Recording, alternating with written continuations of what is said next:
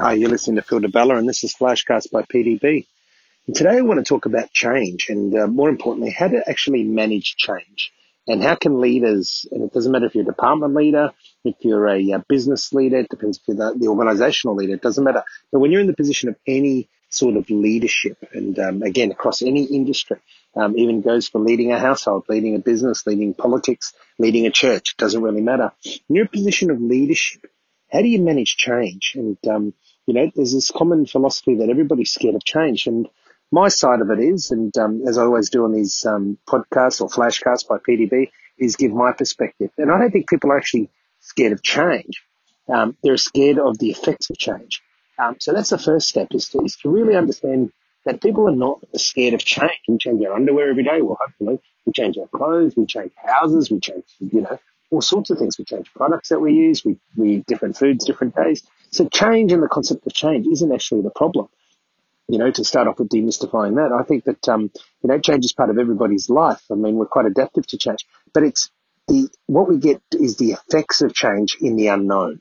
Uh, and that's what I really want to talk about. How to deal with the effects of change in the unknown. And again, it doesn't matter whether you're leading a household of children, husband and wife or whatever it is, or leading a business or leading a church or, or politics is understanding that the concept of change is not the scary part. It's people get scared of the effects of change and the unknown of that. Um, and that's something to really, really hone in on. And I want to give you a few tips around things that I do and have done over the years in different businesses across the, the world to um, manage change and the effects of change of the unknown. Um, and the first one is to be very, very passionate um, and be very visibly passionate about the vision and where we are going. And I really think that if people know where they're heading, what the outcome is, what the destination is going to be, that it puts them at ease. Uh, and that's a very, very important thing to think about is, you know, is to really be visibly passionate about the vision and where you are going. And, and by passion, I mean, you've got to be excited. Passion as an emotion, passion as resilience. You've got to be emotionally excited and resilient to the fact, um, you know, that people that can see that where the vision is going to be. And you need to really communicate that vision clearly. Um, and this will help keep frustrations, you know, to the side. But more importantly, you've got to make sure that you're not showing your frustrations. Um, so keep visibly passionate about the vision and where you are heading um, in order to alleviate the, those effects of change. The next one is to reiterate the long-term vision and specific goals. And that means a constantly reminding, not just doing a set and forget, not just telling people once, but you've got to reiterate ongoing what the long-term vision and the specific goals of the organization are. And again, whether that's at home, whether that's a business, whether that's a church or politics, it doesn't matter. You've got to keep reinforcing repetition is the key of the long-term vision and the specific goals of where you are heading. The next one is to monitor the mindset of everybody and all stakeholders. And what we mean by that is you need to understand at all levels of everybody involved, whether again it's your household or your organization, your church or your or your political party, you need to monitor the mindset of everybody involved. Right? Just like kombucha, one little, you know, one little parasite can spoil thousands of liters of kombucha. One person in an organization, no matter how big it is, and one person in a household um, can spoil everything. You need to monitor the mindset of everybody. And in this regard, what I mean by you've got to do it regularly, but you've also got to do it informally. You know, walking around the place. Every time I walk into the building or walk around um, the coffee commune, I'm checking, I'm getting a pulse feel, I'm the barometer, I'm speaking to everybody from people that wash the dishes, who make coffee, to serve the customers, right through to the production, right through to the admin staff. I walk through the place and what I'm doing is I'm monitoring the mindset um, regularly. I'm doing it daily and informally. I'm doing it away and I walk around the place asking questions. I listen um, and I show genuine care, but it also gives me an opportunity to do points two and one. You know, re- reiterate the long-term vision and also show them that I'm visibly passionate about where we are heading as an organization. Four, identify the progress and negativity quickly. And what I say here is it's, you've got to reward success, but you've got to be able to pull up bad behavior. Um, and what's going wrong. And you've got to be, have be in an organization that accepts that.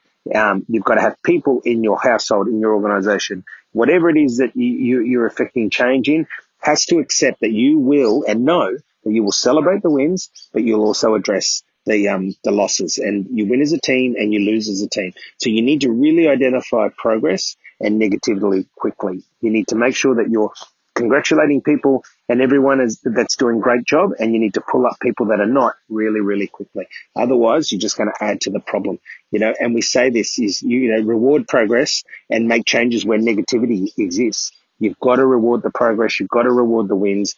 Um, and this enables you a environment um, that people need to accept and will accept when you pull up the negative stuff that's happening. Number five is you need to frequently remind everybody what is being asked to act differently in order to achieve different results. So in saying this, what we say is what is being asked of a person to act differently in order to achieve different results. And, and this is all about complacency. We don't want people to be complacent. We don't want people, I talk about tomorrow better than today, today better than yesterday. We're always searching on this good to great, as Jim Collins talks about. The moment that we think we're great, the moment that we're not asking people to be different, we're not asking people to achieve different results, then we get stale. And we don't want to be stale. There's organizations and great examples like Kodak, um, like Motorola, like Ericsson. All these companies got stale. All, all these companies got complacent. They didn't ask organize their, their people to act differently. They didn't achieve different results. And where are they now? So the success of yesterday doesn't necessarily mean or guarantee the success of tomorrow. And remember that the success of yesterday doesn't guarantee the success of tomorrow. It's a constant journey. It's a constant journey of betterment, of being better today than what you were yesterday.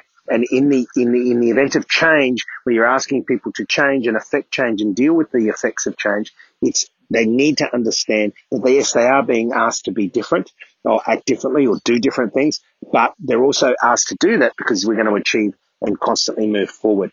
So quick recap.